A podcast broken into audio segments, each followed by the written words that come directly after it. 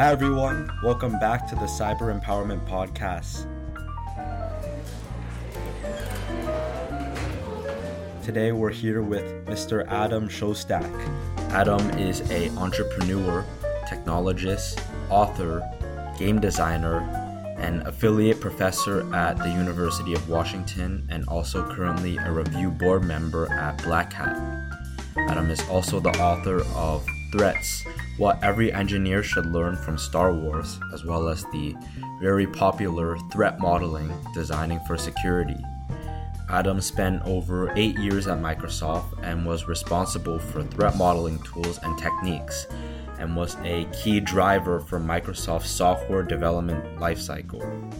Before Microsoft, Adam was a leader in three successful startups, and we're really glad to have Adam on the podcast today.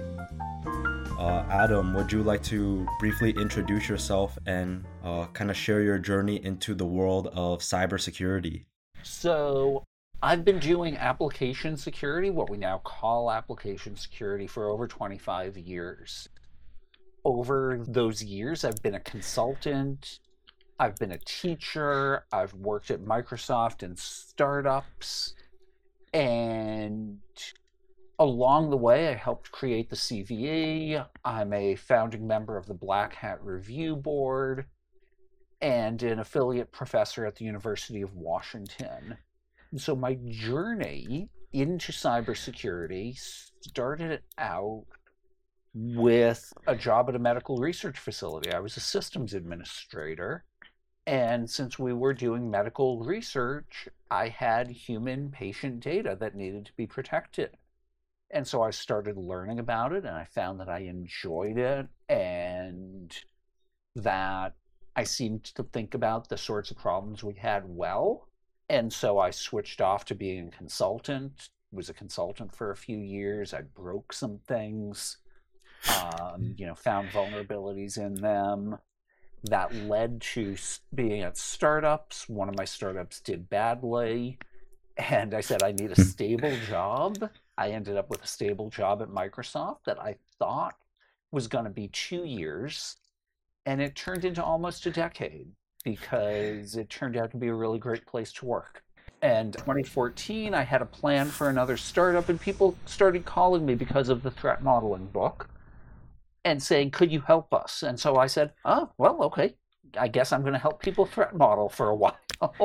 you definitely had quite the journey. And on the topic of threat modeling, what kind of inspired you to dive into the world of threat modeling and also security design?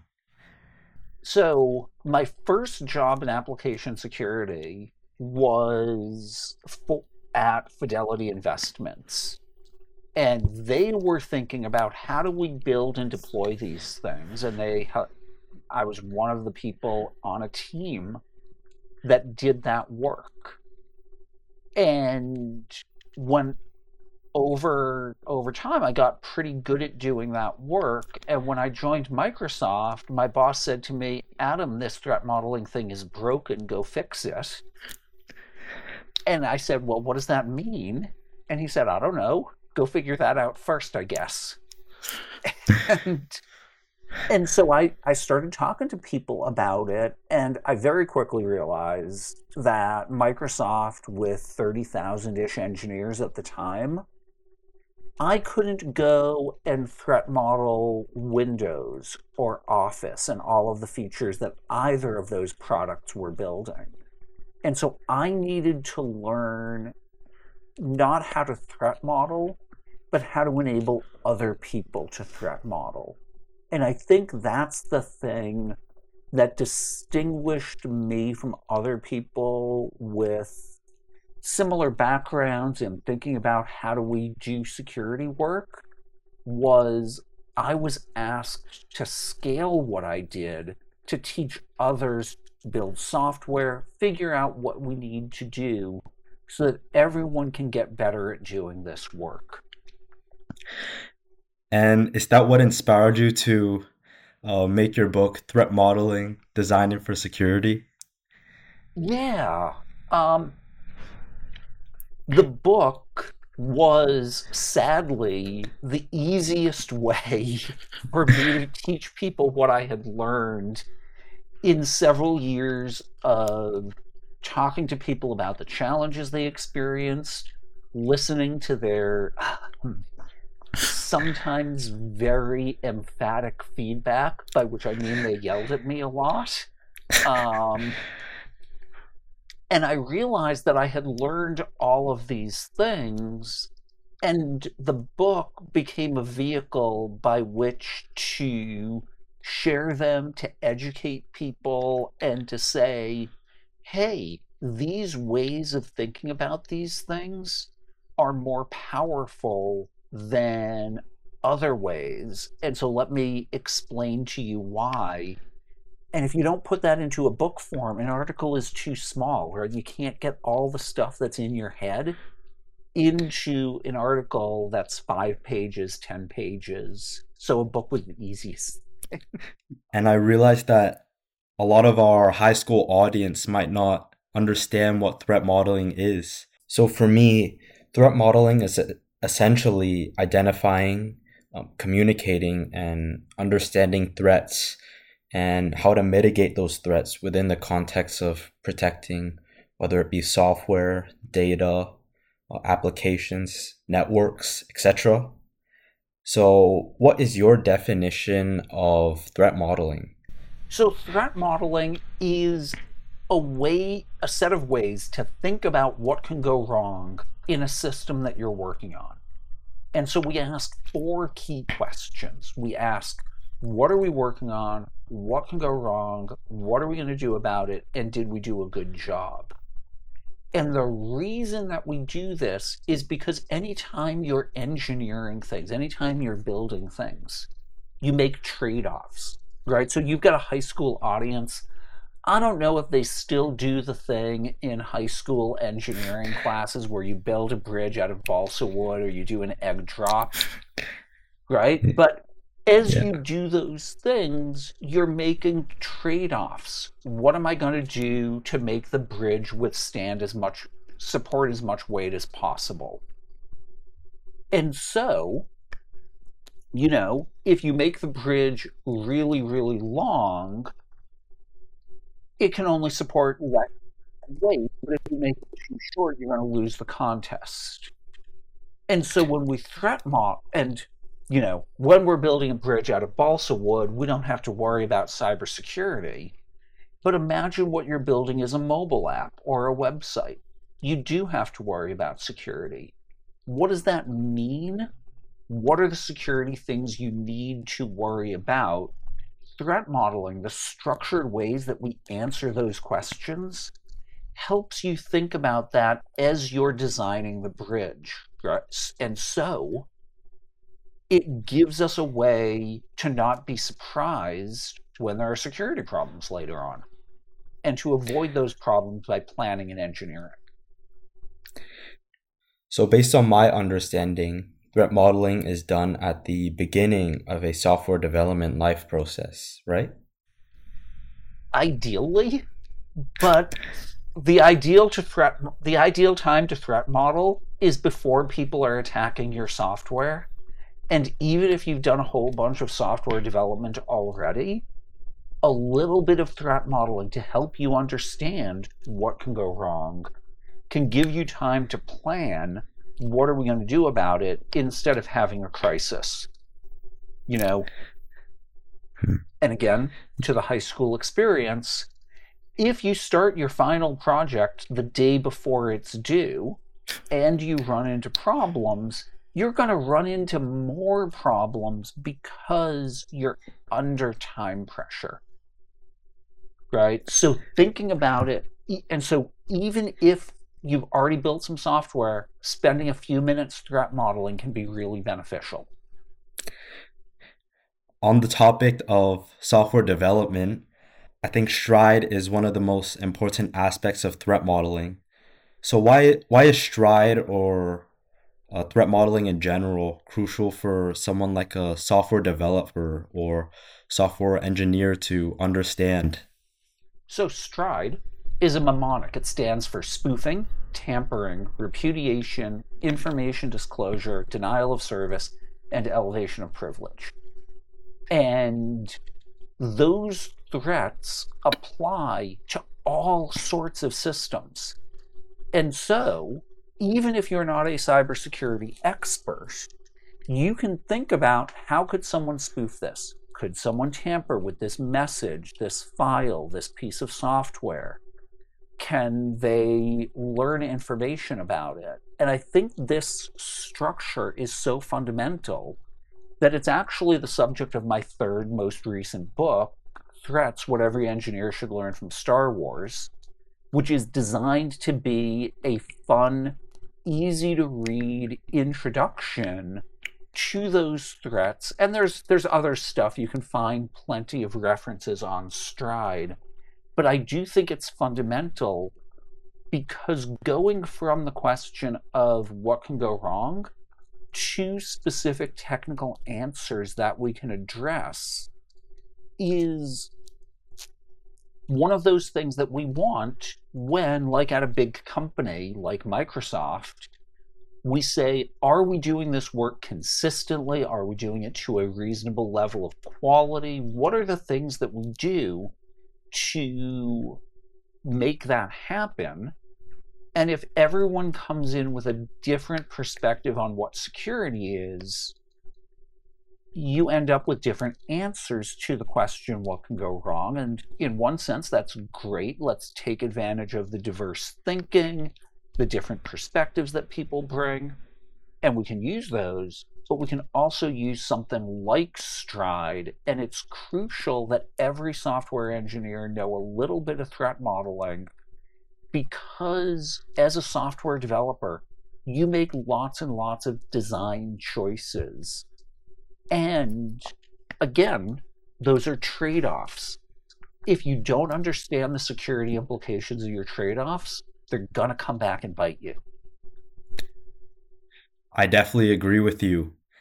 And kind of switching gears a little bit, recently the Biden administration has announced the National Cyber Workforce and Education Strategy, or the NCWES, which aims to address both long, immediate and long term cyber workforce needs. And one of the main goals of this initiative is cybersecurity education. And given your expertise in the cybersecurity industry, what do you think about the possible inclusion of K through 12 cybersecurity education into our education system? When we talk about what we're going to do in any educational program, there's a question of what is the time allocation for this and what learning goals do we hope to achieve? And one of the things that any high school student can tell you is there's an awful lot of things you're supposed to learn making good decisions about what the learning goals ought to be is really important. And you and I talked a little bit about this in email before we, we got on here. I'm not sure that stride, that threat modeling is the right thing for general people in K through 12. If you're in a STEM program, maybe it is if you're in a programming program, programming program, if you're in a programming track, maybe it is. We need to figure out what we think people ought to know because a lot of people might think that the thing we should teach high school students is how to deal with online scams, why it's important to keep your software up to date, what's should I use a password manager? How should I evaluate that? Maybe those things come in, much as I hate to say it. Um, maybe those come in before we get to something like Stride. And I think something like Stride is great. And I recognize the importance of making sure we're giving people the most important information we can, the most important education we can And I think that's the tricky thing with all of this national strategy for workforces is making those decisions. That's definitely an interesting take. And as you mentioned earlier, of course, not everyone needs to be a cybersecurity expert. And your book, uh, Threat Modeling Designing for Security, that we talked about earlier, is a go to book for many, many people in the cybersecurity industry. What can students expect to learn from reading your book? So, if we're talking to high school students, I think they might get more out of the newer book, which is has a number of features that are important to a student. Number one, it's shorter. Number two, it's less expensive. Number three, it uses Star Wars to tell the stories. Um, and and I get not everyone is a Star Wars fan. I had a beta reader who doesn't like Star Wars who yelled at me every time I got too Star Wars geeky. So the book is accessible even if you're not a Star Wars fan, even if you haven't seen the movie.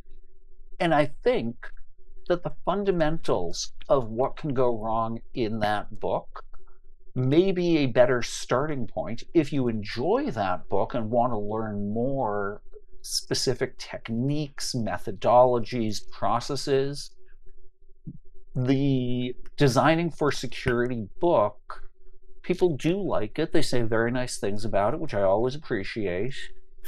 And it's a fine thing to go on and learn from. It's a fine thing to help you start asking more questions of your teachers, of your mentors, of your peers.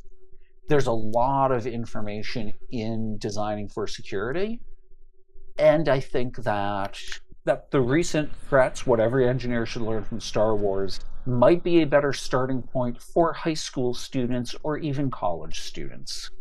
If you're a technology professional and you're listening to this, designing for security is for you.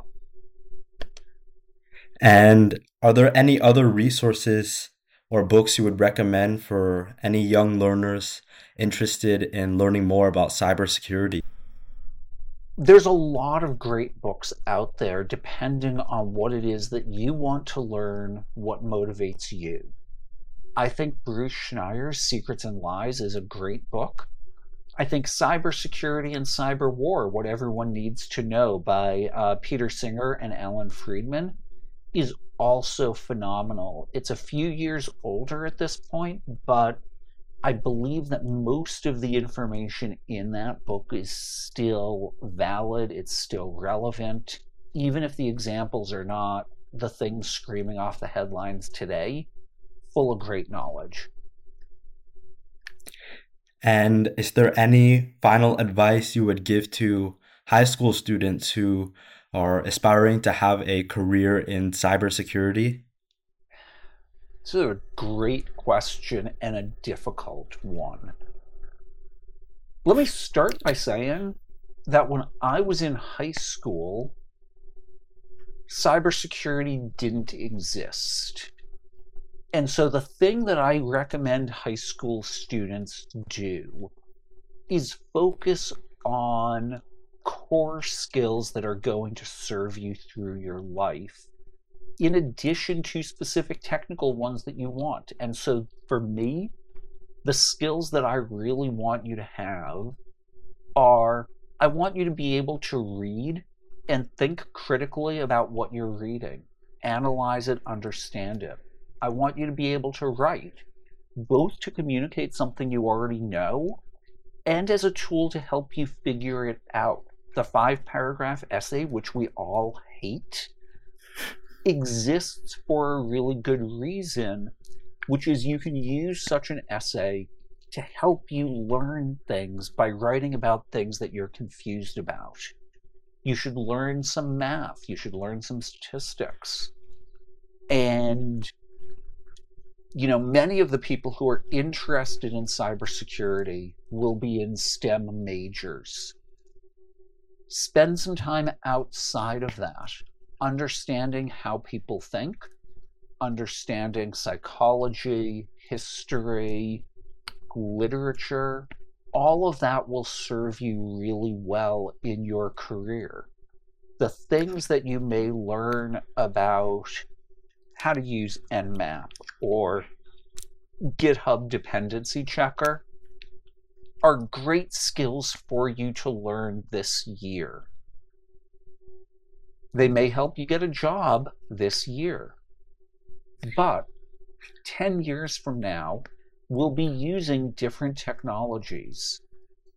We'll be using different systems. And the skills that have served me through my career are not the technical ones. And this is a little funny because you're here because of a book that I wrote that has served me really well. And those skills, I think, are important fundamental skills that people in technology should have. And I think that the world is going to change more and more rapidly. I know y'all are tired of hearing this, but it's true. And so, getting some of these fundamental skills around how to think, how to communicate will serve you super well in a career in cybersecurity or in what comes after cybersecurity. And so that's where I think you ought to focus at least some of your attention. And I think that's probably a different answer than many of the people on this podcast give.